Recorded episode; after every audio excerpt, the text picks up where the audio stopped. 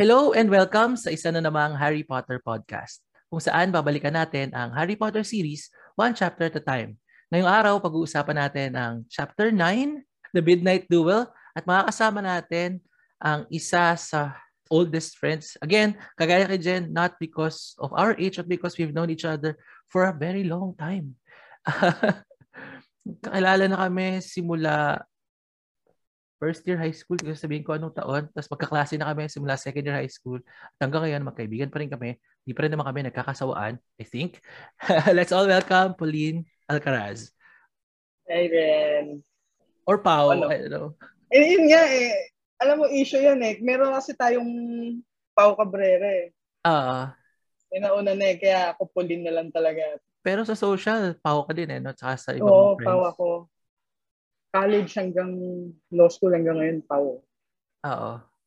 So siguro, it also shows kung saan tayo nang galing na era kasi Pauline ka nga sa amin. Oo, oo. high school, high school pulin talaga. Oo, parang ako, Rainier, pag high Oo. school. But Oo. buti na nga lang, medyo naka, naikalat ko na sa inyo na naging Ren na rin ako eh. Oo.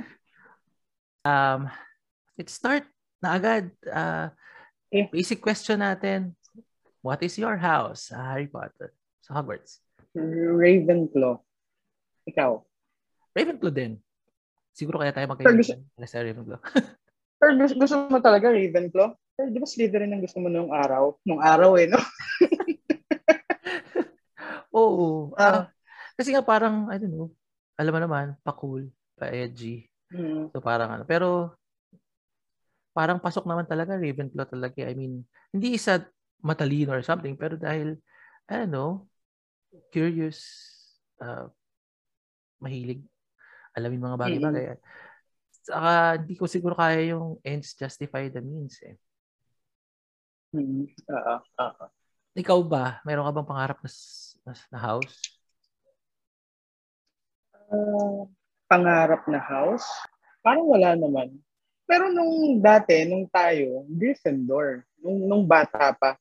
Oo. Pero ngayon, alam mo, kanina nagbabasa ako eh, sabi ko yung mga houses. Naisip ko, interesting ang Hufflepuff. Yung, y- yung house na parang walang may gusto. E- ewan ko ha, hindi naman sa walang may gusto. Sorry Oh, sa mga ka, lagot ka. Ano, pero sa mga kaibigan ko, sa mga kaibigan na nakakausap ko, walang nagbabanggit ng Hufflepuff. Pero pag tinignan ko yung sa description, ang ganda ng description ng sa Hufflepuff.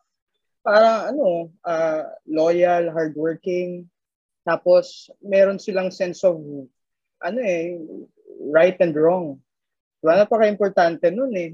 Sabi ko, ang ganda pala ng sa Hufflepuff. Sabi ko, bakit nung bata tayo, hindi natin nababanggit? Well, sa mga kausap ko, ah, again, sa Ah, mga ah, ah. nakakausap ko, walang nagbabanggit ng Hufflepuff. Ang ganda naman. Parang hindi kasi siya bida. 'Di ba? Parang Ah, nasa, nasa likod talaga siya eh. Tapos, sinimulan siya nung dinidescribe ni Ron yung mga houses, parang yung Hufflepuff, yung parang kulelat. Although, mas ayaw ni. Ron yung Slytherin. Pero maganda nga, maganda nga yung Hufflepuff. Tapos ang ganda rin ng colors nila. mm Kumbaga, tahimik lang. Hmm. Do- Doon sa ano natin, tahimik lang si Hufflepuff, pero may ibubuga naman. Parang ganun. Ang Hmm. dating na sa akin. Tapos yun nga, hindi nga sila bida-bida. Yung mga Gryffindor, bida-bida. Oo. Slytherins, bida-bida. Pasensya na rin sa mga Slytherins saka Gryffindor. Pero since kayo naman mga sikat, Mga bida- bida-bida naman talaga kayo. Bida-bida. Oh, bida-bida naman talaga.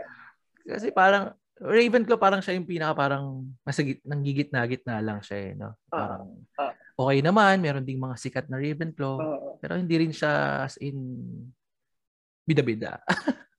Mm. um, Okay. So, speaking of high school, ako kasi, nabanggit ko na to sa podcast, sabi ko, na high school, second year high school ko siya sinimulan basahin. Ikaw ba? Ah, alam ko rin, kaya ako binasa yan dahil sa'yo eh. Dahil nasa ano tayo nun, ah, classroom. Tapos sabi ko, "Ano ba itong umiikot na libro na to? Kasi yun ang gawain natin dati. Naghihiraman lang tayo ng libro eh, di ba? Ah, Sabi ko, oh, si ikaw, sabi ko, gandang-ganda. Tapos naging kaklase rin natin sila Pati, gandang-ganda dun sa libro, di ba? Ko, ako nga rin basa. Kaya malapit sa akin ng Harry Potter, it's the first book na tinapos ko. sa totoo lang, hindi ako hindi ako mahilig magbasa dati. Mahilig ako maglaro ng kung ano-ano, pero hindi ako mahilig magbasa. Harry Potter, diyan ako natuto na nung, nung na-start, sabi ko, hindi ko matigilan, hindi matigilan. Diba? Tapos knowing na ang dami nating nakapila dun sa librong hiniram natin, uh, talagang hindi mo siya titigilan agad-agad. Eh. Uh, ganda, maganda. So, siya, siya una ko. Pwede natin sabihin, malaking tulong yan kasi pagpasok ko ng law school, yarian ng basahan. Eh. oo, oo, oo. Kasi, ewan ko, hindi kasi ako lumaki ng ganun eh, na mahilig magbasa. Kasi, yung ibang mga bata, di ba, parang grade school pa lang, ang dami na nalang libro na natatapos. Ako wala talaga. Hindi talaga uh-huh. siya ano sa akin. And uh, siguro isang factor na din yung mga nakapalibot sa akin na kayo, eh nagbabasa. Uh-huh. Di ba? malaking ano rin yun. Sabi ko, uy, parang ito yung ano ngayon na ah. matignan nga natin. Yan, makikiuso ka. Pero at the end of the day, gustuhan mo rin eh. Uh-huh. So maganda siya. Factor din kayo. I, I think factor din kayo dun sa kung bakit nakaanoan ko magbasa. And yes, tulong na rin siya kasi pagdating sa sa law school at saka kahit nung college, nasa Pol Sci, eh, ang dami rin binabasa, di ba? Na, yun, nakakaantok eh, yung sa Pol Sci at saka ano. Pero Harry Potter, alas dos na, ayaw mo pa tumigil eh. Pag uh, nag-aaral ka, alas 10 pa lang, gusto mo na, pahinga ka na eh, di ba? Oo. Uh, uh, Nakaya. Kasi nga, syempre, mas leisurely kasi pag Harry Potter, di ba? Oo. Oh. Bukod pa nga doon sa sinasabi mo na hiniram lang natin siya. So, kailangan natin bilisan. Oo. Okay. Hiraman tayo nun eh. Okay, so, uh, game, game. At puntahan na natin yung mismong chapter. So, nagsimula ito, sabi, hindi daw iniisip ni Harry na makakilala pa siya ng tao na mas mapipikon siya o maiinis siya kaysa kay Dudley. Eh, nakilala niya si Malfoy so parang, ay shit, mas kupal si Malfoy kaysa kay Dudley. Mm-hmm. Um, mm-hmm. Ikaw ba? Meron ka ba ganun? Meron ka bang tao na parang putang ina to? Ayoko dito eh. um, Or pinsan, kaklase, I don't know. Alam mo nung bata tayo, well, bata pa rin naman tayo ngayon. Marami tayong ganyan, di ba? Pero habang tumatanda ka, parang nag-iiba rin yung ano eh, yung paningin mo sa mga ganyan. Uh-huh. Hindi na po pwede yung kapag ito ayaw ko sa pakiramdam ko, ayaw ko talaga. Hindi uh-huh. pwede yung ganun eh. Diba? Alam mo yan, diba? sa trabaho, uh, pagdating ng uh, law school, hindi na pwede yung ganyan. Siguro nung bata tayo, meron mga parang ano ba naman to, nakaka-buisit naman to tignan. Pumasok pa lang, nakakainis na, di ba? Ayaw lang natin mag-drop ng pangalan, pero alam, meron siguro sa utak natin, meron tayong, meron tayong ganyan. Or baka tayo pero, yun. yun. Yes, yes, tama ka doon. Kaya, yan yung naisip ko rin eh. Hindi tayo pwedeng maging ganyan, magkaroon ng ganyang uh, outlook. Kasi tayo mismo, hindi naman tayo ganun ka, kumbaga, hindi tayo ganun ka-pleasant para sa mga ibang tao. Hindi, ako, hindi ako ganun ka-approachable. Ikaw, alam mo rin kung ano tingin sa'yo nung high school sa atin. Ako, may tingin din sila sa high school. Di ba? Parang, ewan ko, ngayon wala na eh. Dati nung bata, meron. Uh-huh. Mature pa. Uh-huh. Well, hindi ko sinasabing mature ako. Ang daming, ano yun. daming paliwanag. Okay lang yan. Ay, maliwanag eh. daming ano eh. Uh, meron ka bang sige siguro wag na tayo mag-name drop pero meron ka meron ka bang natatanda na parang away nung high school tayo or college na parang uy or ako ba yan? Away? tayo ba yan yung nag-away tayo? Ewan ko rin, lagi naman tayo nag-aaway eh. Oo nga eh. Hanggang may trabaho na tayo para do sa mga listeners, kami ni, kami ni Rainier, siya ang, siya ang ano ko eh, siya ang Draco ko eh. Tapos ako rin ang Draco niya eh. Ngayon na lang na, di ba? Lagi naman tayong magkasalungat yung opinion. Uh-huh. Laging ganun, lagi kami bakbakan ni Ren eh. Pero, friends pa rin naman kami. Siguro yun yung kaibahan kasi si Harry tsaka si, si Draco. Kaya nag-away sila, tapos talagang hindi sila naging friends. Oo. Oo not until later, although sa cursed child na yun, eh, hindi ko naman kinoconsider na kasali yung cursed child, so wag natin pag-usapan. Pero may nala, meron lang ako naalala, tayo ba yung parang nagkasagutan tayo sa canteen? Kasi may something, kasama mo si Mira. Tapos, Nagkasagutan tayo? Oo, tapos exit ako sa canteen, oh. tapos nabangga ako sa pinto. Okay. hindi ko, hindi ko, Hindi hindi ko matandaan. Kasi ang, uh, ang favorite ko na memory dun sa canteen natin, eh yung kapag lunchtime, tapos si Seth, kukuha siya ng isang tray, tapos punong-puno ng sabaw. Oo. Lahat Alam tayo yun? may sabaw. Yeah, oo, tapos lahat tayo may sabaw. Wala, Ah, wala, hindi ko maalala yung mga ganyan. Basta, ano kami, paraming aso pusa ni Pao, ni Pauline. Pero yun nga, ang, ngayon, kaibigan pa rin Oo. kami. Kumbaga Oo. kung may moment, di ba, si Harry, tsaka si Hermione, tsaka si Ron na dahil natalo nila yung trolls, naging friends sila. Yeah, Ang dami naming trolls na tinalo ni Pauline. dami talaga nga. Oo. okay, so, binanggit dito na kaklase nila sa, sa yung Slytherin sa potions, tapos happy naman sila kasi once once a week lang yun. Tapos nung nalaman nila na meron silang flying lessons, kasi klase nila yung Slytherins. So parang, ay shit, nakakapikon yun. Pero ito daw yung isa sa mga nilook forward ni Harry more than anything else. Parang may affinity siya sa paglipad. I mean, more uh, other than magic, parang gusto niya na magano. Tapos parang Mhm. clue ito sa pedigree niya no na na Yeah. anak siya ng isang magaling na seeker, Quidditch player. Mm. Um, ikaw, ah ito kasi bakit ko na sana kanina pero di ba varsity ka nung, nung high school tayo? Mm-mm. Tapos basketball. Mm-mm. Yun yun na ba talaga yung ano mo, yung sport mo ever since? Okay. Volleyball talaga. Grade school, varsity ako volleyball. Mhm. Tapos, nung nag-high school tayo, edi, ayan, may sports fest, di ba? Saya sports fest dati. Oo. Ah, natuwa ako sa basketball. Nakita rin ako ni Sir Loyola. Oo. Tapos sabi niya, try out ako. Eh, gusto ko yung volleyball. So sabi ko, Sir, try out din ako volleyball.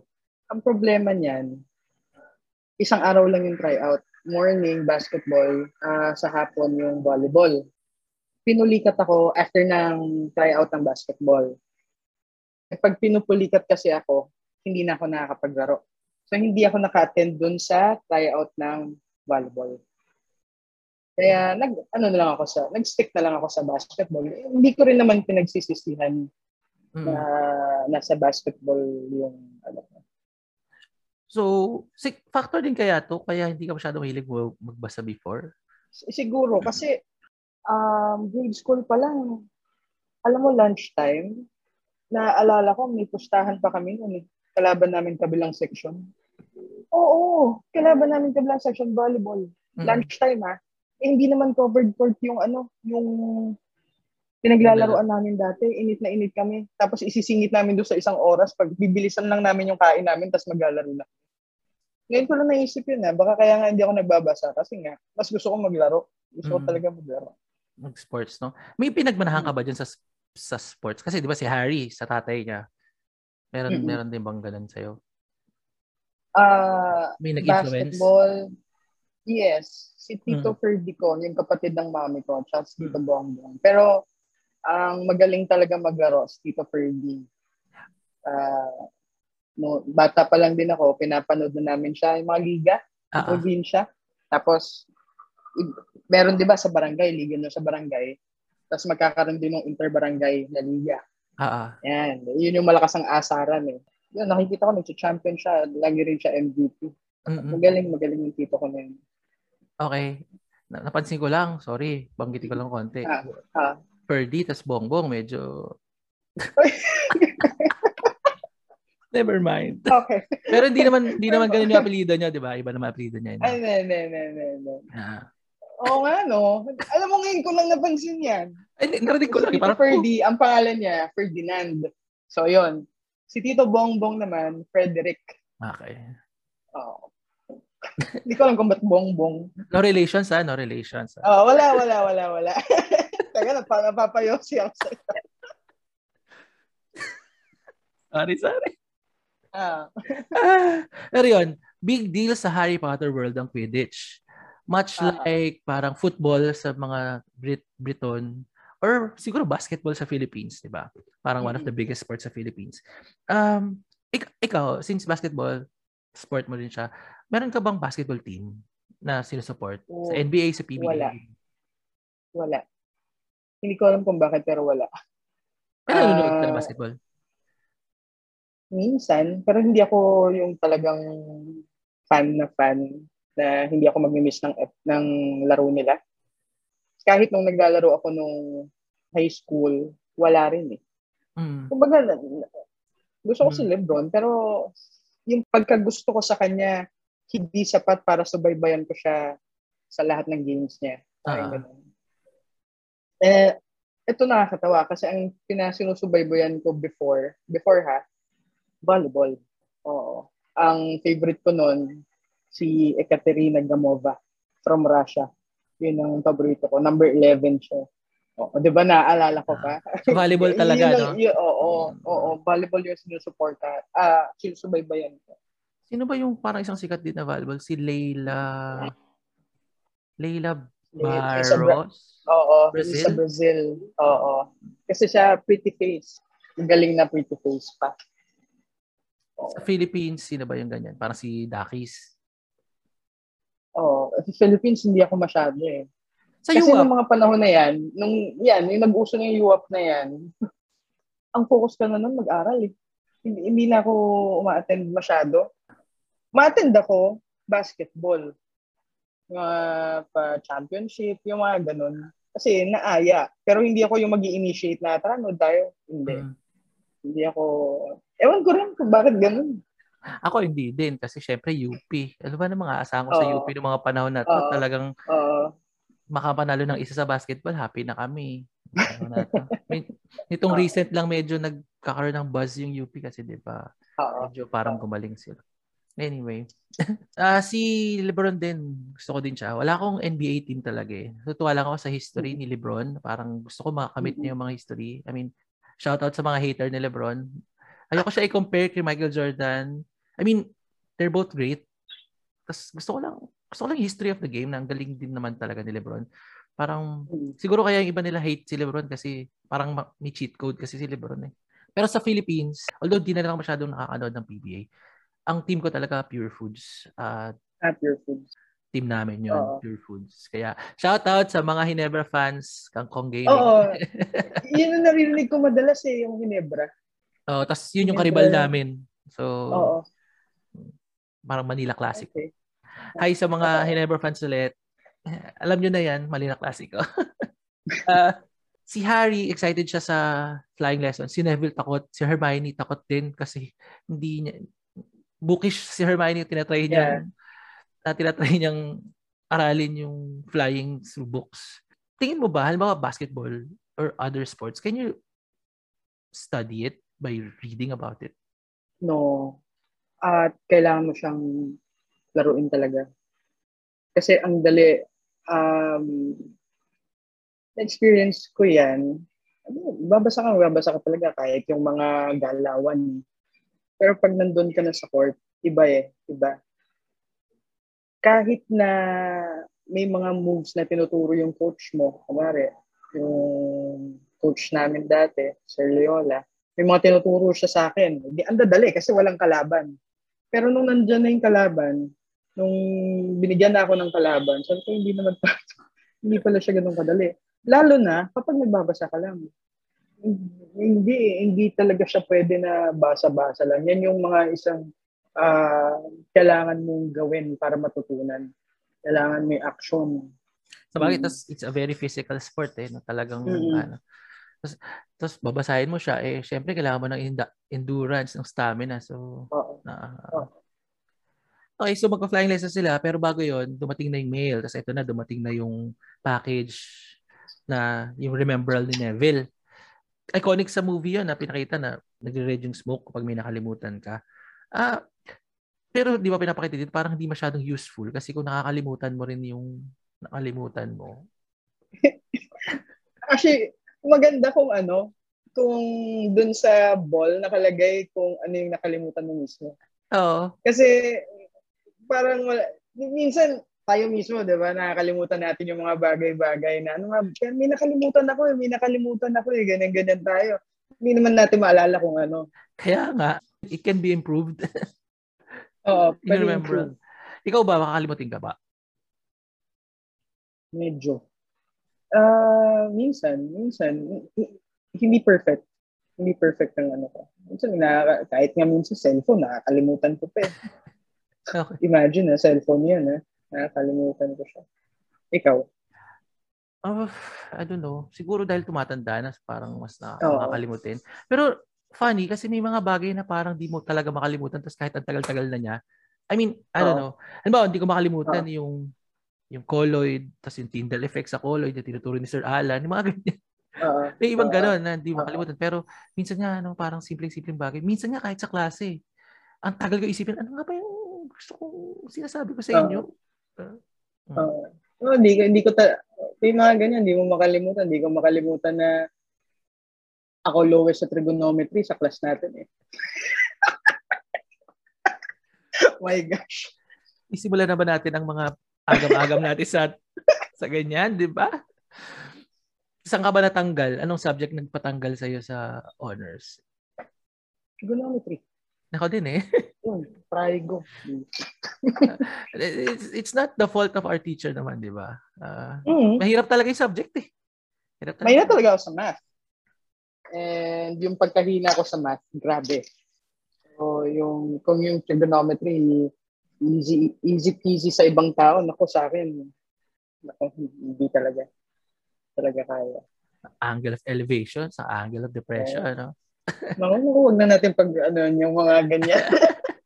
Shout mo, out po, Ma'am Benny. yung- Hello po. Alam mo yung, ano, yung, yung mga, may mga memories ka na, uh, may mga bagay na yung utak mo binabaon talaga. Binabaon niya talaga yung mga, So, kasama yon ayaw ko na talaga. Nakikita ko yung mukha kong, yung, ay nako.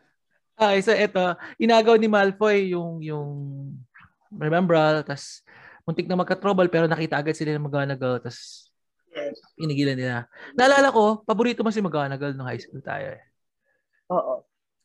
Or lagi, Oo, lag- ang galing parang mo, lagi mo ah. binabanggit yung Minerva, Minerva McGonagall, Ang McGonagall. galing mo, ah, ang galing mo. Oo, fa- favorite ko siya. Ah, siguro kasi um ina-admire ko siya kasi babae tapos ah, head siya ng isang house. Ah, ah. Y- yung ganon. Tapos kung titignan mo mahigpit pero mabait. Ah. Yung ganon ba? Kaya, kaya tuwan-tuwa ako sa kanya eh. Hindi ko alam. Hanggang ngayon naman, tuwan-tuwa. Kapag tatanungin mo ko, gusto ko pa rin talaga si Minerva. Ah, Ikaw, sino ba ang favorite mong ano? Prof? teacher? Ah, oo, teacher doon. Si Lupin.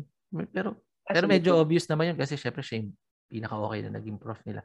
Pero gustong gusto ko Oo. rin si ano, si Mad Eye Moody. Although hindi talaga siya si Mad Eye Moody, si Crouch siya. eh, Pero ang galing Ah, niya magturo. Ah, ah, ah, parang, ganun, gusto ko din ganun magturo. Eh, parang real world. Kaso nga, Death Mm, Eater siya eh. So parang conflicted ako na sino talaga gusto ko? Si Mad Eye ba? O si, si Oo. Crouch? Parang, mm Ayan. Ah, tapos eto, so dito pinapakita na bully si Malfoy. Ikaw ba, meron bang experience sa bullies? Tapos how did you handle bullies? Or ikaw ba bully? experience sa bullies, wala. Ah, okay, ganito. Sa tayo, ah, sa school, wala. Work, di naman. Pero na-experience ko mabully sa isang online game. Imagine, hindi ako, kilala mo, well, ikaw kilala mo ko talaga. Yung, hindi naman ako madaling ibully eh. oh, malaki. Yung- I mean, yung, yung oh, Kahit yung personality mo strong. Oh. hindi ako madaling mabully, pero na, nabully ako sa online game. And yung pagbully nila sa akin noon, wala, usual, atake sa sexuality. Hmm. Eh ako naman, ah nung una, syempre, na ano ko na parang nasasaktan ako. Kasi, sabi ko, grabe naman, sa, kumbaga sa real world, kasi sa game yun eh, di ba? Mm. Sa real world, di naman ako nabully. Di, dito sa, ano, sa online game, ewan ko, di, talagang na, nadada- nadadali ako, nabubuli, tal, nabully ako doon. Hindi naman nabubuli na madalas mabully, pero nabully ako doon. Hmm. Kasi, um, papaano ko hinandle, um, hindi ko pinapansin. Kasi parang the more napansinin mo sila, mas feeling nila empowered, mas may empower eh. Pero kung di mo sila bigyan ng attention, parang may, maano nila na wala naman natang kwenta. Hindi, hindi naman ata nasasaktan si Paul sa sinasabi ko. Wala rin kwenta, di ba? Oo. Ako, hindi ko na lang pinapansin. Anong Uh, online ganun. game to? Ragnarok ba to? Ah, hindi, hindi Ragnarok eh. Pero yun nga, yung game na discover ko yan, nung nag-aantay ako ng results ng bar, parang Mhm. hanap lang ako, top top 100 games sa Philippines. Kasi ayaw ko mag-isip ng kung ano-ano. ba? Mhm. Hanap lang ako ng pwedeng gawin ba. Tapos yun, doon ko na-experience na may, may mga namita kong friends, maraming okay, pero marami ding hindi. Ah. Lalo na alam nila na yung identity nila hindi, hindi uh, tago. ganyan. Mm, mm, Pero grabe, grabe ang inabot doon. Grabe.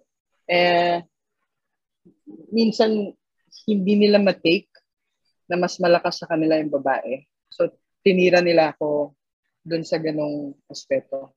Na nakakatawa kasi hindi ko naman siya tinatago kasi pag tinago ko siya talaga, ano ako doon, di ba? Mas lalo nila akong magkakaroon ng buta sa akin. Pero, yun, yun, yun, yun yung experience ko. Nakakatawa yung experience ko. Real world, wala. Online game, meron. Pero real world yun. I mean, Y- y- yes. Kumbaga, ang dali kasi sa ano, ang dali sa real world. Kunwari awayin mo ko, kaya kitang balikan agad, di ba? Problema dito, yung identities ng mga tao, tago. Tapos para kunwari atakihin ka ganyan, kaya nila mag, mag-create ng isang character para lang magsalita. mm, mm. Hindi nila gagamitin yung main character nila. Di ba? kaya mas, in a sense, mas mahirap siya. Okay, gets. Labanan, mas mahirap balikan. Kung gusto Yes. mong gumanti, hindi mo alam sino gagantihan mo. Kaharap mo na Yes, pala siya. Hindi mo alam. Oo, eh, hindi mo kasi kilala kung sino yung kaaway mo eh. Mm, hindi mo alam kung sino yung ah tumitira sa'yo. Usually, ganyan naman. Kapag may mga trash Diyan ko nga natutunan tol yung ano, trash tukan. mm, trash talk. Yung mga trash tukan na ganyan. Sabi ko, sabi ko, sabi ko doon sa friend ko, pwede ba ikaw na lang yung sumagot? Di ako marunong mag-trash talk eh. Pero may, may level kasi ng ano yun, may level ng trash talk na trash talk pa, tapos may level na bullying na eh. yes, Oo. yes. Ah, tama yon And ah, makikita mo kung pa, yung klase ng tao doon sa pagsagot niya. Mm. kasi grabe ay, hindi ko na sasabihin pero Ah. very offensive sa LGBTQ uh, grabe talaga Mm. grabe talaga Okay. Ah, pero pack them all, mga bullies. Lalo na yung Oo. mga, lalo na yung mga sarado utak pagdating sa mga. LGBTQ. I mean, people are people. Mm. Bro, ah, ang tatanda na natin. Ang, ano, 21st century na. Bobo pa rin kayo Oo. pagdating sa LGBTQ. I mean, Oo. live and let live. et- Hello. ito ah doon kasi sa game meron kasi din mga foreigners Ah, tapos merong mga Pinoy makikita mo yung difference talaga pag ah, nakita ng mga foreigners na merong binubuli na tao because of that person's race, uh, sexuality, talagang kukuyugin nila yung Mm. bully. Pero kapag Pinoy, eh, hindi ko inaano ha, pero makikita mo yung kultura eh, na, or yung pagtanggap dun sa, dun sa ideya. Kapag ka Pinoy ang nangaaway at Pinoy din yung tinitira at walang nakabantay na foreigners, yung mga iba talagang nakikitawa, nakikiagatong, ah, pero meron din namang mangilang-ilan na ah pinagtatanggol Nagtatanggol. yung ano. Pinagta- meron din, meron din. Pero hindi, kumbaga hindi ganun ka-solid katulad nung sa mga foreigners na players na from the US, from the, ah, from Canada, yung Mm. mga mas liberal or mas ah, open na sa sa ideya ng ah, LGBT. mm. Basta, pack you all. Yun lang masasabi ko sa inyo. So, fuck you all. Hindi, pero mas radical pa rin magmahal. Pero wag naman kayong maging sarado pagdating dyan sa Oo. LGBT. Live and let live. Di ba? Yun yung pinaka-basic. Who are we to stop people from loving who they want to be, who they want to True. love? True. True. The world can only benefit from more love. kesa hatred. True. More hate. Yes. Diba? I don't know. Kaya I love you all na lang pala, hindi pala pack you all. Pero all pa rin. so dumating Grabe na si Ma- discussion natin eh. Oh. Ah, okay yan, Hmm. okay yan, okay yan. So dumating na si Hmm. Madam Hooch. Ah, natatandaan mo ba si Madam Hooch sa film? Yes. Ah. Uh, partial lesbian. parang nga eh. Yung yung itsura niya, yung itsura niya. Pero hindi naman sila si stereotype, no? Pero kasi, yes. meron kasing, eh, babanggitin ko kasi sa'yo, na meron kasing ano, fan fiction world. Or may, Mhm. may parang, maraming iba't ibang fan fiction tungkol sa Harry Potter. Pero may isang relationship na si Okay. Madam Hooch, jowa niya raw si Pomona Sprout. Ah, really? So may, may ganong, Talaga? may ganong Oo. ano. Nililink silang Ah, dalawa. ah, ah, ah. Although marami pang Okay. ibang nililing, pero natatandaan ko may isang podcast, binabanggit nila yan eh. Tapos parang ako, hmm, that's, that's, that's cool. Mm. That's, kasi napansin ko, Mm. parang walang LGBT couple sa ano, sa HP. Mm-mm. Oo nga. No? Parang wala. I mean, syempre, ngayon alam natin, parang sinabi si Dumbledore gay, tapos parang may thing sila ni Grindelwald. So, yun. Pero other than them, parang wala eh, no? Kung ikaw, meron ka bang parang off the top of your head, sino yung tingin mong okay na maging LGBT couple? Siyempre, titig sa girls, ah si Hermione at saka si si Fleur ng Bobatons. Parehong, ano yun? Parehong sa mga Weasleys yun. Ikaw ba, tingin mo meron? Sino pa bang po Sino pa bang pwede? Pero yun nga, si... Pero alam mo, dun sa chapter, yung ano, yung nakita mo yung scene dun, nag first name basis si ano, Si... si si Pansy kay Parvati. Ewan ko, ako kasi, ang tingin ko, para sa akin ah, mas okay yung mga yung mga nag-aaway. Yung sa umpisa nag-aaway, tapos magiging Magiging sila. okay sila. Oo. Parang si Feeling Ron, ko- tsaka si Hermione. Oo, di ba? Okay yung ganun eh.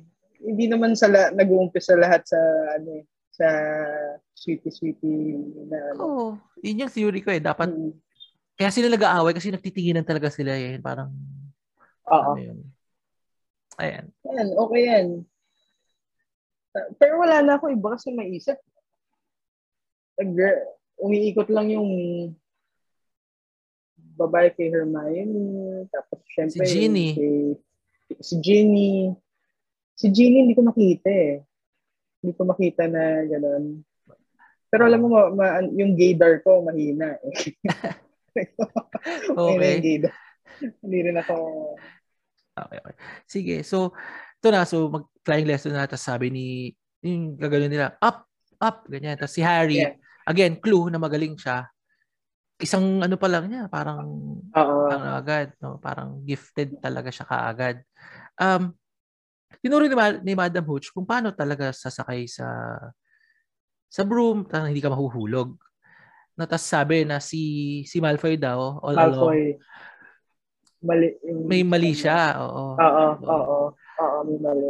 Pag sa sports no, pag pag meron kang kinasanayan ng mali, mahirap siyang baguhin. Totoo. Totoo. Kasi ako sa experience to ha. Remember Binay? Ah, Ah, ah, si Binay. ah, si Binay. Ah. Lagi niya akong nadadali sa pag-fake. Favorite niya gawin yon. Favorite niya gawin na mag-fake siya sa akin. At favorite ko rin naman gawin na Kagatin yung fake niya. kagatin yung fake niya. Lagi yun. Every time maka- magkakalaban kami ni Binay sa practice games namin. Alam ko, alam ko naman, alam ko naman, nire-remind ko pa nga yung sarili ko sa start ng mga ganyan. Sabi ko, mag-fake si Binay. Huwag ka masyado agad kumagat. Pero wala. Parang ano eh, minsan parang katawan mo na yung, di ba? Ah, ako naman, Ewan ko. sa swimming, din ako talaga hirap na hirap baguhin yung ano. Hirap na hirap ako ayusin yung form ko sa freestyle. Mm-mm. Alam mo yung naturo sa'yo na pag nag-freestyle ka yung yung gaganan, iba, bawal yun. eh. Ah, dapat, ah. di ba dapat, Sa oh, baba lang. balik ka sa gitna, tas, Oo, Oo, tas tas- isa lang. ah, ah, may Oo. rhythm ka kung saan. Pwedeng ba, ka- kabilaan, pero hindi yung left and right, left and right lagi. Oo. Nahihirapan ako doon. Tapos, tsaka yung, yung legs ko, na Ah. dapat hindi nababali dito. Hirap na hirap ako ano yun. Kaya ako pag nag-swim, breaststroke na ako maglalaps, breaststroke na lang ginagamit ko para medyo chill lang. Nag-swimming lessons ka ba? Hindi, hindi naman.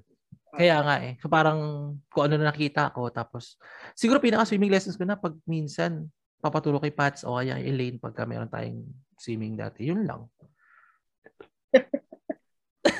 Ah, Ah, pero ito, di ba, di ba yung brooms?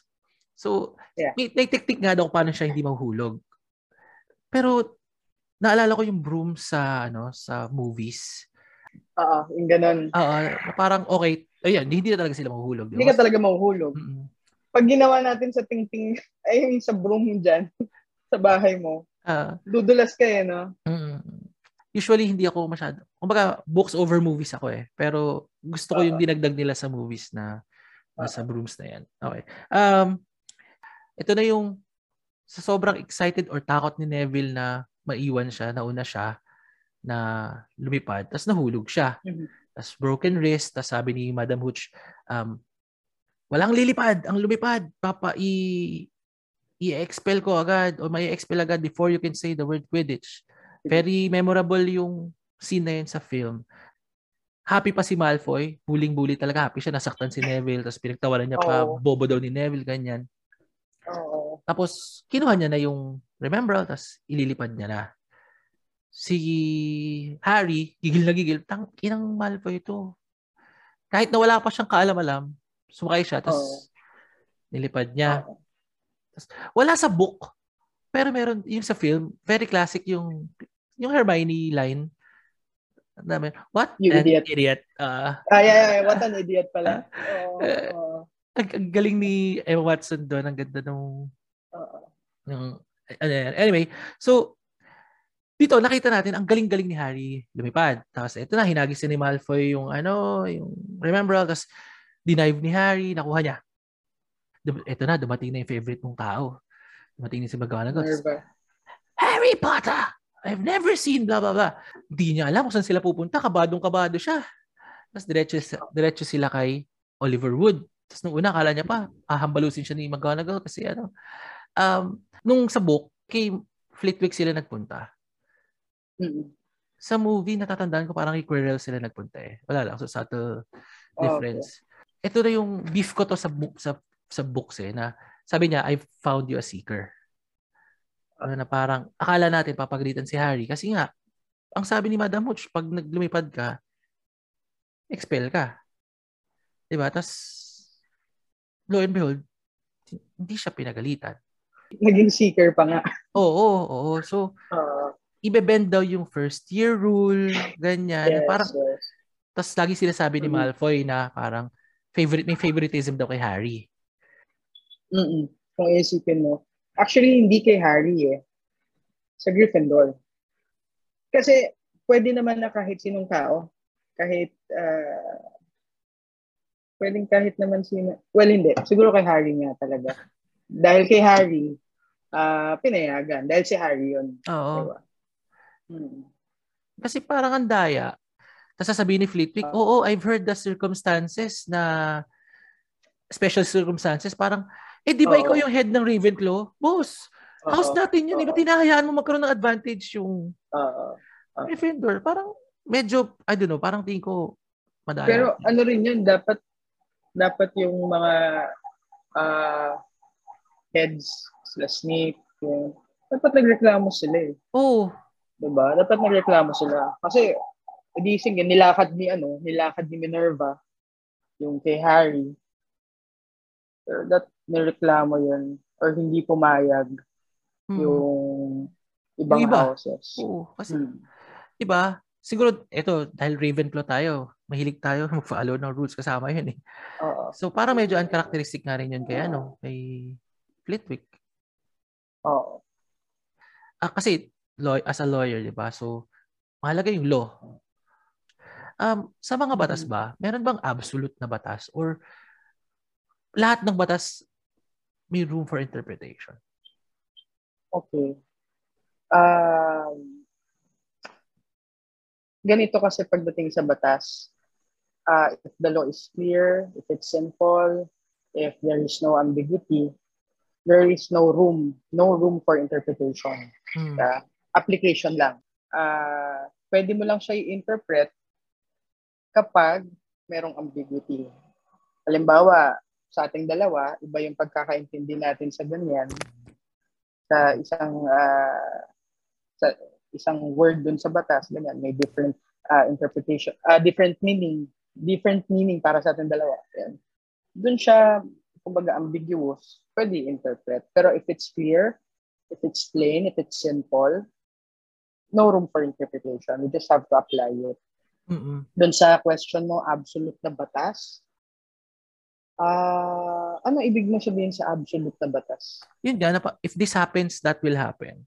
Parang ganun. Pero la, parang dating kasi laging, kasi dati, naalala ko, pag dati, nung una kong uh, inaaral, halimbawa yung Constitution, uh, mm. di ba may mga kaso na non-bailable?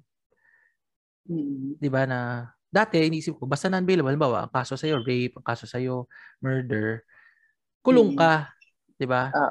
Later on, nalalaman ko, depende pa pala yun sa lakas ng ebidensya laban sa'yo. Kahit na rape yung kaso sa'yo, kung tingin ng judge, mm-hmm. wala masyadong weight yung kaso, pwede ka pa rin bigyan mm-hmm. ng bail. Mm-hmm. So, nasa, mm-hmm. yun yung inaano ko na parang may room for okay. interpretation uh, or parang parang may range yung batas uh, na okay. Uh, pag ganyan, kapag um, malinaw talaga. Y- yun kasi, pag, pagdating sa statutory, meron kasi kami subject, statutory construction. Mm. Talagang sinasabi doon, kapag malinaw, wag ka, wag ka mag, ano, hindi ka pwede mag-interpret. I- i-apply mo lang. Mm-mm. And kung malabo, kung malabo naman, dyan naman papasok uh. yung uh, courts. Kasi sila talaga yung mag interpret nun. Kaya mm. nagkakaroon ng iba-ibang uh, ruling kasi halimbawa dito sa dito sa panahon na to ganito yung interpretation tapos meron now overturn ganyan. Basta may mga may mga decision naman decision naman dati yung Supreme Court na na, na nababaligtad kumbaga. Tapos yung sa panibagong doktrina naman na ginawa nila, may, kumbaga maganda naman yung supporting ano, magaling yung Supreme Court naman natin eh. Kapag binasa mo talaga, talaga may mga basehan kung bakit sila, bakit ganito yung, uh, uh, bakit na overturn, uh-huh. bakit, etc. So, wait, so ibig sabihin, kahit na, halimbawa, di ba sinasabi lang, president ba yon Tama ba yung term ko? Hmm. President na pag, uh-huh. yung parang dahil, ganito yung decision dati, parang, medyo parang ang dating sa akin, it follows na pwedeng ganun din yes. yung maging susunod na decision. Pero pwede rin yes. siya hindi magkaganon. Depende pa din. Depende pa rin. Ganito, meron kasing mga kaso na squarely applicable dun sa kaso mo. Halimbawa, yung facts nito, talagang match na match siya mm-hmm. dito sa uh, panibagong kaso. Pag ganun, dun sa sinabi natin na halimbawa, pag squarely applicable, talagang ano, pero kung may makita kasi yung Supreme Court na ibang circumstance, maaari, maaari na mag-iba, pero maaari din naman na kahit may ibang circumstance na yon mas kumbaga sensible, mas just, mas uh, okay pa din na isundan yung naunang mga decision. Okay. So dito papasok siguro yung galing ng lawyers.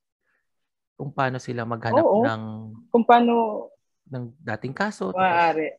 Paano yes, sila mag-argue? Yung, kung paano mag-argue. Oo. So, pwede yan.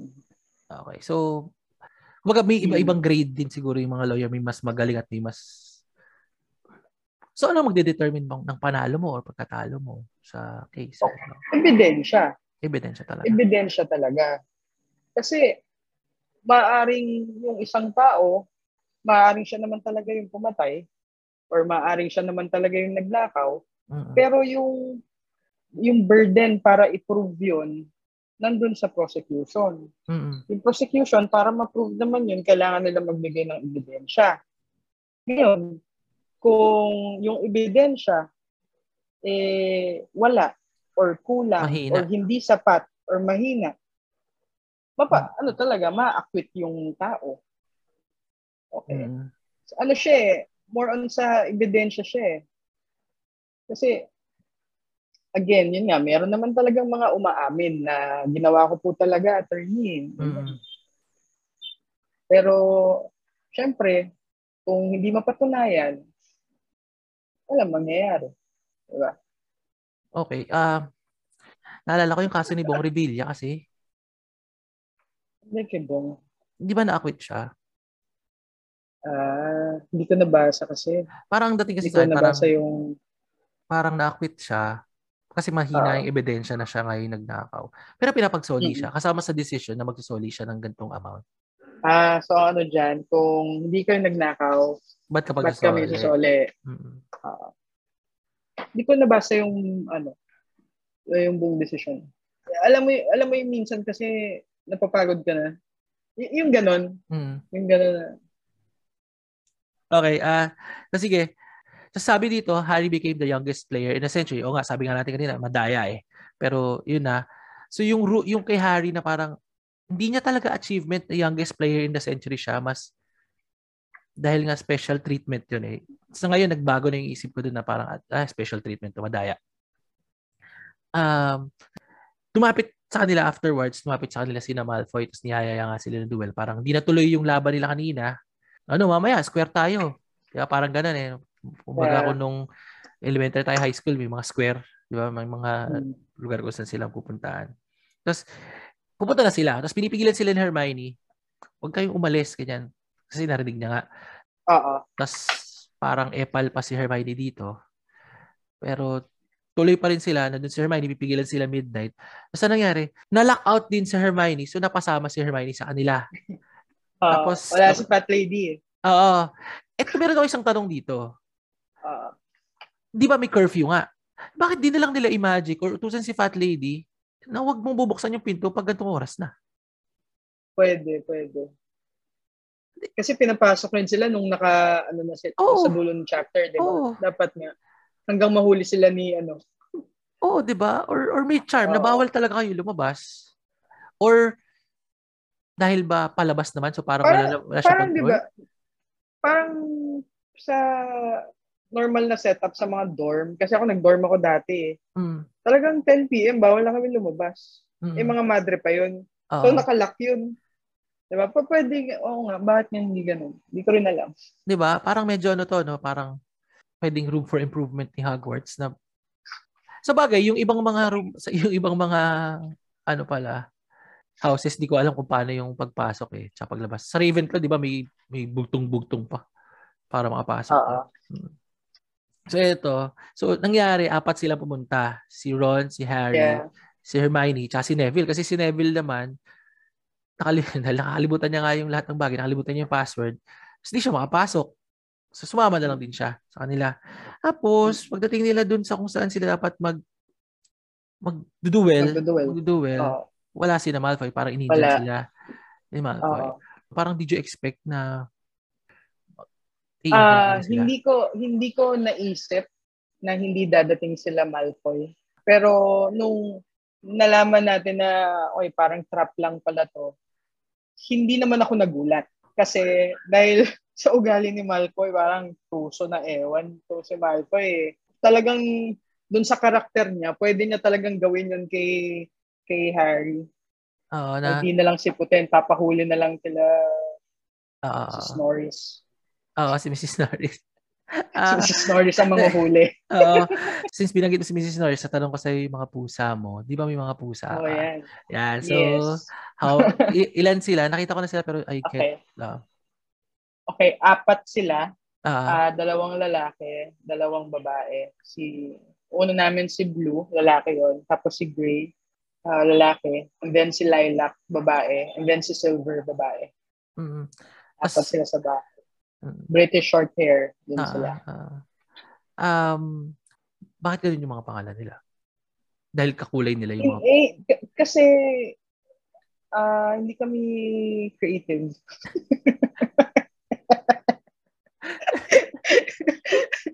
parang parang si Blue, si Blue, si tsaka si Gray, yun yung pinangalan ng owner Mm, na friend ng mami ko. So, oh, Blue na lang to, tsaka ah, si Gray. Tapos Ah. si Lilac, ah, Lil, ano nga ba pangalan ni Lilac sa papel niya? Parang Lilia ba? Mm. Layla? Parang ganun. Eh, dahil yung kulay ni Lilac, Lilac, so tinawag na lang din naman siyang Lilac. Tapos si Silver, parang yun yung name ni Silver sa papel. Silver. Okay. Oh, sabi sa'yo, hindi kami, ano eh, hindi na kami nag-isip eh. Talagang inon namin. Okay, okay. Ah, Adapt na lang namin kung ano talaga yung pangalan nila eh. Sabagay, parang typical naman yan sa mga Pilipino, di ba? Brownie, Whitey, Blackie. Oh, brownie. Uh, kung sa tuta. Oh, oh. Nalala ko unang aso nila, mami, pangalan Brownie eh. Oo. Oo. bata pa ako nun. Five years old data. Uh, so yun, sa pagtakbo nila, na, nakatabig sila ng suit of armor, tapos nag-ingay, tapos Yes. uh, takbo na sila lalo. Parang, ah, shit, bahala, mahuli tayo, yari tayo pag nahuli tayo. Mhm. Um, tapos nakita nila si Peeves. Yes, si Peeves. Oo, So, na, yan si Peeves eh. tapos parang, shit, Peeves, huwag mo kaming isumbong. Ganyan. Pero ang galing ni Peeves dito eh, parang sa dulo, lumabas pa rin na ang hate ni Peeves si, si Filch kaysa sa Yes. students. Alam mo, naisip ko nga dyan, kasi di ba hinawi ni Ron? Hinawi siya ni Ron. Oo, Ina- Doon sa book ha, parang Oo. hinawi siya eh. oo. Tapos nakalagay na mali yung ginawa ni Ron. Parang wrong move. Naisip ko tuloy kung paano kung hindi siya hinawi ni Ron. Na possible kaya na hindi sumigaw si Peeves na may students sa, cor- sa corridor. tingin ko ano, mas magsisisigaw lang din si Peeves talaga kasi troublemaker talaga yung characteristic ni Peeves eh. Parang as much trouble as I can, yung, yun yung gagawin niya. Mm. Pero ang galing nung ginawa niya dito, no, parang may riddle siya kay Filch. Shan't say Yes. nothing if you don't say please. Yes. ang ganda niyan, ang ganda niyan. Um, tingin mo, bakit kaya galit na galit si Filch sa mga estudyante? Si Filch? Mm. O si, si Filch? Si Filch, si Filch. Ewan ko. Pero parang annoyed na annoyed siya, no? Parang nai-imbier na siya kada makakapita siya ng mga estudyante. Tapos ang mahal niya lang yung pusa niya. Sana wag naman akong ganun pagtanda ko. Pero ikaw, ikaw, sige, bigyan na, anong, anong tingin mo? Bakit ganun? Well, siguro dahil frustration niya dahil squib siya. Mhm. Kumbaga dahil squib siya, tapos bata, makukulit, matitigas ang ulo. Yeah. Pero pinag-uusapan din namin ito ni Jen eh. Parang, kawawa naman din si Filch kasi hindi siya marunong mag-magic. Mhm. Tapos, Mhm. parang kawawa-kawawa siya. Tatrabaho siya sa isang school kung saan may magic. Puro mga tao kaya mag-perform. Oo, tapos, tapos isipin mo, naglilinis siya. Wala ka siyang magic. Ikaw may magic ka, saglit lang yun eh. Tatlong wasiwas lang, okay na. So baka kaya siya, kaya siya, kaya siya bad. Oo. Possible. Parang nakaka-frustrate din naman na lahat nakikita mo kaya yung ganyan, tapos ikaw, hindi mo kaya. Oo. Ah, baka fr- frustrated. Hindi ko alam. Siguro meron ding writing dyan eh, tungkol kay Filch. Na, Mm. kasi maraming nalalabas si JK ng mga extrang stuff eh. Yun sa website Mm. niya. Minsan, eh, minsan nakakatamad Oh, na. Binasa ko nga yung kay Pibbs. Ah, takot siya kay Bloody, ba yung Bloody Baron. Bakit kaya? Eh Alam ba? parang, hindi, parang kasi nakakatakot naman talaga si Bloody Baron eh. parang lahat naman matatakot sa kanya. Oo. Isipin mo, Oo. ghost ka na nga, tapos yung dugo naman. mo nandun pa. Tanong pa rin. Oo. Parang, rin naman. alam mo yung parang, siya yung ghost ng mga ghost. Parang ganun yung dating na parang, Oo. di ba, usually takot ka sa multo, pero yung mga multo takot din sa multo niya, parang ganun ka sa sobrang, ano, ah, sige, so eto, so, napansin, hindi nila napansin, nandun na sila sa ano, nandun na sila sa third floor corridor na kung nasan si, nasan si Fluffy. Ito yung first instance na ginamit yung Alohomora na spell. Na, hindi ba parang ano din to? Parang illogical na naman kasi ba't ganun lang yung luck? Eh, delikado nga. Kung bawal, pati nyo nalang lagyan ng sobrang lakas na magic para wala makakapunta dyan. Kasi, Eh, oh, may point naman. May point naman. Pero siguro kasi, ito, under normal circumstances, naglalakad ka, ganyan, doon sa Hogwarts. Tingin mo ba mapupunta ka doon sa third floor corridor? Or, dahil lang kasi, alam mo yun, di ba, masusumbong sila. So, kung saan-saan sila talaga naglulumusot. Oo. Kumbaga yung, ang goal na lang nila, makapagtago. Hindi naman nila, hindi naman nila goal eh makapunta sa basta goal nila ma, ma, makatakbo eh makaalis di ba So kaya lang sila sila doon. eh, hindi ko alam ha, hindi ko alam. Pero para sa akin, tingin ko naman mahirap din hanapin yung yung corridor na yon. Talagang by accident lang na napadpad sila kasi kung saan-saan na sila naglulumusot. Oo. Parang ganun. Tingin, yun ang tingin ko. Pero ito, iniisip ko din yung parang kasi in-announce si Dumbledore, di ba, na huwag kayo pupunta sa third floor corridor. Huwag ka pupunta. If you don't want to die a very painful death. Mm-mm. Sabihin natin parang, bakit mo pa sasabihin yan? But, Oo. yung mga bata to eh, alam mo yung mga pilyo, mga gago Oo. talaga na parang, taka na, testingin natin na ba meron. Oo. Oo, oo. Feeling ko naman pupuntahan mo yun pag ikaw eh. Fred and George, hello. Oo, oo, oo. Ewan ko din. Parang lalo mong ano eh, lalo mong inakit. Lalo mong inakit yung mga bata na puntahan, no? Oo, parang tingnan natin ano meron, tingnan natin. Mm-hmm. 'Di ba? Tapos sabi ni Hagrid, 'di ba? Uh, Hag- Hogwarts is the safest place to hide things. More than Gringotts, mas safe sa Hogwarts. Oo, sa Hogwarts. Pero I don't know, parang kasi inihaay, inihaay ni Dumbledore. Hinahain nila. I don't know, ba't di nila sa room of requirement nilagay yung ano, yung Mirror of Erised, tapos dun, dun itinago, di ba? Hmm. Pero, halimbawa ikaw, nakalagay sa sa ito sa normal na buhay to ah. Ah, Nakalagay doon sa gate ano, beware of dogs. Ikaw ba magtatangka ka na pasukin siya or matatakot ka?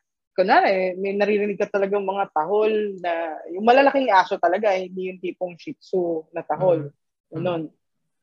Nasa talaga, beware of dogs. Papasukin mo ba? siguro depende sa purpose ko.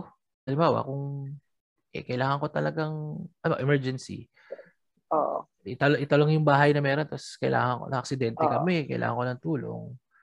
Oo. So, parang, baala na, beware of dogs Pero lang kung- naman eh. Ku- kunwari, kunwari, wala namang emergency. Hindi, hindi Tapos ako pwede ka lang, kunwari, may tatlong bahay. Ah, Nakalagay yung isa, beware of cats, yung isa, beware of dogs, yung isa, beware of, ah, wala, wala nakalagay. Pa- saan ka papasok? Siyempre dun sa walang beware. Sa walang beware, Oo. di ba? Baka kaya ganun, na kung ayaw nyo mamatay, huwag kayo magpunta. Okay, so parang kasalanan nyo na yun. Siguro, hindi ko alam. Kasi ah, kanina, nag-start tayo dun sa, parang sabi nga ni Dumbledore, na parang hinain, di ba? Hinain nga na, oh, dun sa third floor, delikado dyan. Oo, naisip ko lang naman. Okay, okay. ko. Sa bagay, kasalanan nga nila. Pero, yun nga, doon parang, pag inisip mo din, Hogwarts is really not a safe place. Wait, sige, ganito. Hogwarts is the safest place for things that you want to hide. Maybe, it's it can be argued. But Ah. it's not the safest place for children. Oo, not the safest place for children. No? That's, ano, totoo, totoo yun. Eh, Ilang taon lang sila Harry noon? 11. Oo. Makakasalo. Ikaw, what would you have done? Pag pasok ko sa kwarto, pag tingin mo, putang ina, may three-headed dog. Shit. Ah, maninigas ako doon. Maninigas ako. Feeling ko yun yung unang ano ng ah, ng katawan ko na maninigas ako. So, siguro titignan kunwari kung kayo kasama ko noon, o barkada kasama ko, hindi ko rin alam, hindi ako magmamagaling doon. hindi ako magmamarunong doon. Baka, baka rin, baka ikaw ang ano ko doon. Hindi ko rin, takot ako sa aso eh. Takot din ako sa aso. Takot din ako sa aso, grabe. Sa hirap niyan, eh, halimbawa, tumatakbo ka, kaya nagbabike, tapos hahabuli ka ng aso. Shoot! Ah, scary. Nakagat ka na ba ng aso? Oo, ilang beses na. Ako din. Ah, ka- kahit sabihin mo na meron ka namang anti-rabies, scary, Ah, scary. bakit scary. pa rin kayo? Tsaka masakit eh, masakit eh. Meron nga one time, yung isang, yung isang aso, that twice ako pinagat. Twice in one day or ano, pagkakagat niya sa akin, tumigil lang siya siguro mga 3 seconds. Kinagat ako uli. Nasarapan ata. Grabe siguro na amoy, ay hindi, ma- mahilig sa pusa to. Hate ko pusa. na to, ano pa yun eh? Uh, bar, bar review. Di ba ano yun? Na-stress, na sobrang na-stress ako. ay, kailangan ko pa inject eh. Uh, Nakaka-stress yun. Uh, ah, pero isang natutunan ko sabi nila, uh, hmm. di ba, ano, aso. Tapos, uh, uh, parang aangilang anong aso. Hindi ko alam kung uh, listeners, this is not professional advice, okay? So, I, wag niyo ako sisisihan pag hindi gumana, pero parang isang dapat mo daw gawin pag aso, parang make yourself bigger. Mm-mm. Parang pag pag ikaw naging parang pag nagparamdam ka na takot ka, parang lalo uh, silang lalo silang susugod. So parang pag ikaw, paano ba, lalakad ka tapos may mga aso. Parang mm-hmm. gumanyan ka tapos parang ano, tapos tingnan mo siya ano. Sige, kagatin mo ka, kagatin mm-hmm. dita. Depende sa mo. Minsan gumagana siya, minsan parang Ewan ko, nararamdaman din siguro ng mga aso, hindi, nagkukumari ka lang. Kasi, uh, pero yun, minsan pag alam kong hindi ko na kaya, kukuha na ako ng patpat. Ano game? Sige, suntukan na tayo dito. uh, uh, pero yun yung isang sabi nila. Again, listeners, I'm not so sure about this. Okay? Siguro hanap pa kayo na ibang video na turo sa inyo kung paano. kung paano yan. Okay, ah, uh, kaligtas sila sa kamatayan. Tapos, tumakbo na ulit sila pa uwi. Hindi nila para sila nakauwi, pero nakauwi sila. Tapos, ito na yung classic line ni, ni Hermione na we could all have been killed or worse expelled. Sa movie, parang ganun din yung sinabi. Word for word na parang kuhang-kuha yung yung reaction. Tapos mas maganda yung reaction ni, ni Ron na, kasi sinabi ni Ron, she needs to sort out her priorities. Parang ganyan. Na, eh, ikaw, uh, what do you think is worse than death? Kasi sabi ni Hermione, to be expelled. So siguro sa predicament niya na yon ayaw niya talaga ma-expel. Pero ikaw, uh, philosophically, I don't know. Pero what what do you think is something that can be worse than death? My death or I don't know, death or death in general. I mean, parang wala akong maisip ah. Uh, wala akong maisip. Sa totoo lang. Parang talaga, pinaka, pinaka-hassle na na. Oh, kasi, kasi ang, kaya ako tinanong kanina yon kung, kung my death ba? Kasi ang isasagot ko sana, eh, death ng family member. Mm. I, for me, parang ano yun, parang hindi ko kakayanin. Pero death din yun eh. Mm. Pero oh, gets so, ko yung point mo. Oo. Oh. Uh, worse than death. Pero siguro ano, alam mo yung pag, di ba tayo, kakalakad tayo, tapos biglang hindi na tayo nakakalakad, nakakita tayo, tapos biglang hindi na tayo nakakakita. Mm. Siguro yung ganun. Pero hindi ko rin, mahirap eh. Uh, ako kasi naniniwala ako na pag nangyari sa atin yun, may, may reason naman ba't nangyari yung, nangyayari yung mga bagay-bagay. Tapos parang may ano pa din, meron pa rin namang reason to move forward and ano. Yes, parang, yes. Uh, parang nagets parang as long as you're uh, alive, parang ano oo, pa din. Oo. Oh. Kahit ano, for me, kahit ano pa yan, kahit uh, dati nung bata tayo, sasabihin mo, ayaw mo, rejection, mm. embarrassment, mm. diba? Yung mga ganyan. Pero if you come to think of it, it's part of life. Uh, mangyayari at mangyayari yan kahit ayaw natin. Mm. Mm. Di ba? For me, parang wala nang, wala na eh. Wala nang worse than death kasi habang buhay ka, may magagawa ka pa. Eh pag mm. wala ka na, wala na talaga. Ewan ko, hmm. ikaw, ano ba sa'yo? Anong tingin mo? Uh, I don't know if it's worse. Pero I mean, isang isa isang parang morbid pero pag inisip mo rin kasi parang pag dumating na yung panahon na mamamatay ka na kasi tapos na yung saya pero tapos na rin yung yung lungkot tapos na rin yung problema tapos yeah, na rin yung yeah. ano no siguro kung kasi parang minsan parang inisip ko parang liberating din yung death shit parang ang dark nun pero Yes. Hindi ko sinasabing, ah, shit, hindi ako, ah, pero, alam mo yung parang, parang kasi, di ba, minsan pag may namamatay, uh, sabihin parang, kawawa naman yung namatay. Mm-hmm. Pero sa totoo, ang tingin ko, mas kawawa yung naiwanan eh. Kaya nga, di ba, sabi mo kanina, yes. di ba kasi pag namatay ka na, tapos na yung hirap mo, yung problema mo, tapos uh, na yung ano. Don't get me wrong, di ba? Para, pero, yung parang isip ko, parang, parang wala ka ng problema pagka namatay ka. Wala ka ng sakit, hmm. wala ka ng ano. Siyempre, pangit naman kung parang di mo biglaan, di ba? Di mo pa patay. Pero siguro, siguro parang isang worse than death would be kung alam mo you will be forgotten. Parang ang bigat nun. Uh, parang walang nalungkot dahil namatay ka. Pero malabo naman yata mangyari yun. Parang, I don't know. How will you be remembered? Kapag ba, na, pag ba namatay ka, tol, ano ba gusto mo? Maraming makakaalala sa'yo? Or sapat na yung malit na group? Ano, paano ba? Paano bang... Hindi ko Kasi ikaw, eh. bigating ka tol eh. Pag, nag-post ka sa Facebook, pucha, mahina ang 300 likes. Hindi ah. yung podcast, lagi ko pinapost. Like nyo naman, subscribe nyo naman. Listeners, share nyo naman tayo para dumami tayo.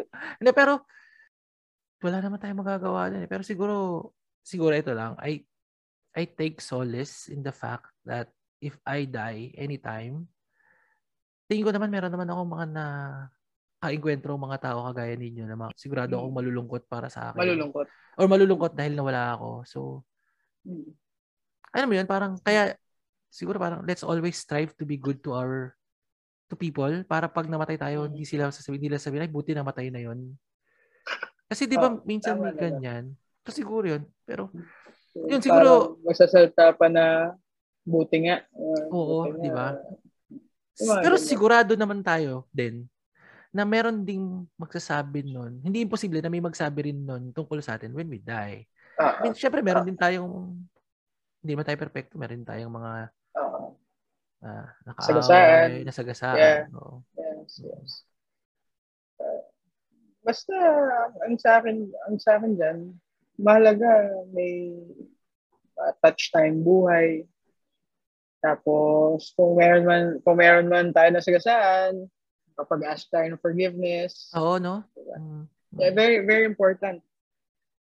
Yung tawad. Tapos magpatawad din, syempre. Iba yun. Okay, so... Grabe usapan natin. Biglang... biglang ka na tayo.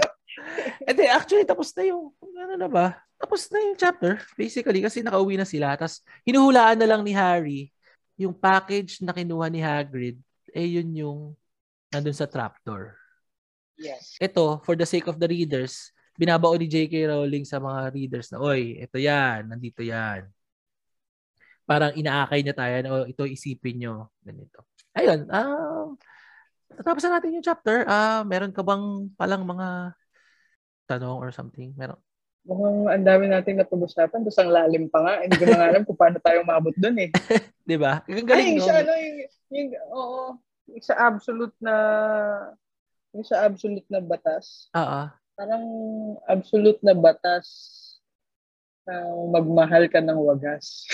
Putang ina, ano yan? Ewan ko tol, pero wala talaga. Okay. Wala akong, ne, pero ito, uh, hindi, pero meron akong isang, hindi ko nabanggit kanina na, siguro, last question na lang, maybe not really related na sa Harry Potter, pero, kasi, di ba minsan may notion na lawyers are liars, ganyan. Na parang, pinagtatanggol niyo yung criminal, di ba? Ganun yung thinking ng iba sa mga lawyer. Pero, mm-hmm ano ba ang sinumpaan ng lawyer? Okay. Yung, again, tulad sa halimbawa natin kanina, meron nagsasabi na uh, kung ginawa ba talaga nila ng krimen, ganyan. Pero kahit na meron silang ginawa, kailangan pa rin silang protektahan ng batas. Ba? Dapat, kaya nga may tinatawag na due process, etc. Kami, trabaho namin na i-make sure na hindi agad-agad basta-basta mahatulan yung kahit sino man, okay, kahit sino man may ginawang mali, walang ginawang mali, mahatulan na kumbaga walang kalaban-laban or hindi man lang uh, kumbaga walang ebidensya mahatulan. Hindi mm-hmm. pwede ganun. Yun yung kailangan namin protektahan. Hindi siya mm-hmm. nagtatanggol kami ng magnanakaw o ano. Pero kahit kasi ang mga akusado, merong rights. Kahit yung mga suspects, ganyan, merong mga rights yan. And kailangan namin i-make sure na yung mga rights na yon eh hindi mababaliwala. So, basically, ang pinagtatanggol ninyo ay yung karapatan at yung batas, no? Na kailangan masunod Yes. yung batas kasi meron Yes. meron siyang merong kailangan sundin natin 'to. Yes. No matter how no matter how angry we are at the accused, Yes. No? Kumbaga ah, innocent until proven guilty beyond reasonable doubt, Mhm. no? Mhm. Mhm. Kumbaga siguro i-relate natin parang pag doktor, kahit pa criminal yan, kahit paano, walang pakialam yung doktor dyan. Oo. Diba? Ang, pag nandyan yan, mo- gagamutin niya yan. Yes. Oo. Regardless ng kung anumang biases na meron yung doctor. Pag kailangan niyang gamutin, gamutin. Pag sa lawyer, ganun din. Mm-mm. So, parang na, dapat masunod yung batas. Kasi parang, di ba, ano yung sabi ni the late Fred Lim, the, ano yun, the law applies to all, otherwise not at all, parang ganyan. Ah. So, yun, so hindi sila, hindi sila, ano, listeners, huwag kayo masyadong magalit sa mga lawyer, hindi sila, hindi sila nagtatanggol ng kriminal or hindi sila, Mm. parang ang pinoprotektahan nyo ay yung batas at yung karapatan kasi lahat naman Oo. may Kasi, karapatan. yes. Kasi doon sa halimbawa ko, ang halimbawa ko, umamin Mm. na may ginawa. Pero paano kung walang ginawa? Kung wala talagang ginawa na mali, na napagbintangan lang, 'di ba? Or ah, akala siya kasi pareho ng build, etc., etc., kamukha. Mm. Pa, paano kung ganun yung nangyari, 'di ba? Ah, same. Yung kung ano yung rights, kailangan mo ano yun, i ah, i-make sure na hindi na violate yun. So, basta ang point natin, everyone has a right, di ba, to to due Yes. process. No? Yes. Ah, siguro ang isang nakaka-frustrate lang din, tol. Kahit sabihin Mm. natin that everyone has a right to due process, parang minsan mas may due process para sa merong pera tsaka kapangyarihan eh.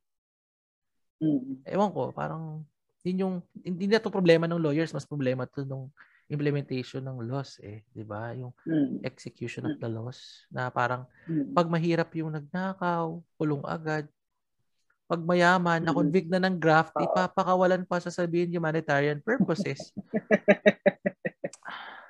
Eh, Hindi, hindi nyo na, kasi di na problema ng lawyers eh. Problema na talaga yun nung, Hmm. bakit, ba't, ba't, di- ay, diba? Anyways, last segment. Nakalimutan ko last segment Okay. ng show natin. What is the quote of the chapter for you? alam mo, hindi ako makapag-decide dyan. Mm. Da, marami akong gusto eh. Pero, ah, ito yung isa sa gusto ko, hindi natin napag-usapan kanina. Sabi, yung, nag, yung naghahamon si Malfoy, sabi ni, ano, sabi ni Malfoy, oh, what's the matter? Never heard of a wizard's duel before, I suppose. Sabi ni Ron, of course he has. Ah, said Ron, tapos sabi niya, I'm his second, who's yours? Ah. Gustong gusto ko yan kasi malamang sa malamang hindi naman alam ni Harry, di ba? Mm. A- alam ni Ron na wala masyadong idea si Harry sa mga ganyan. Pero walang abog-abog si Ron. Segunda agad siya kay Harry na malamang alam niya. Mm. Malamang alam niya. Tapos I'm his second, ganun. Ah. Talagang kita mo yung ano ni Ron na ipagtanggol yung, yung friend niya. Si, Mm. si Harry. Makikita mo yung character ni Ron dito. Kasi, ah, kumbaga, I- I'm pretty sure, pati ikaw, nakaka-relate ka dyan. May mga circumstances na talagang biglang papasok ka para ano mo yung, ah, ipagtanggol mo yung friend mo. Mm, mm, mm. Diba? Y- yan yung gusto ko dyan. At saka meron pang isa. Gusto mo ba marinig? Sige, go, go, go, go. Yung sinabi ni Hermione, kung papipiliin siya, siya kung ma-expel siya or Ay, yung, ah, ah. yes. At saka yung, sabi naman ni Harry, between Filch and Death, he'd take Filch. Tuwa lang ako kasi kitang-kita mo yung difference ng dalawa. Uh, Kung ano yung priorities nga. si Harry parang willing siyang, o sige, kahit na ma-expel ako, basta wag ako mamatay. O basta wag Ah. ako mamatay. Si, si Hermione parang, hindi, hindi ako pwedeng ma-expel. Oo. yung sa ano talaga. Ah, sa importante talaga kay Hermione yung ano sa in school. school. ah. So, well, ako, yun yung, yun yung gusto ko, yung, yun, yung linya ni Hermione na yun, na we could have been killed or worse expelled. Siguro dahil sobrang classic nun sa film, na Mm. ang ang stick talaga siya sa utak ko. Tapos parang Oo. funny, ang funny nung line. Tapos lalo na yung added na sinabi ni Ron na she needs to sort out her priorities. Oo. Pero gusto ko din yung sinabi mo yung doon sa sinabi ni Ron na parang parang naramdaman niya agad na mapahiya si Harry na hindi niya alam eh. Tapos parang Yes. siya na yung nagsalita, tinaasan niya yung boses niya. Hindi alam niya yan. Ano ba? Ako second niya. Bakit? Oo. O, game. Mm. Parang- Oo, sino sa'yo? Di ba? True friend. True friend. oo. Mm. Okay, so ayun, ah dito na natatapos ang ating chapter.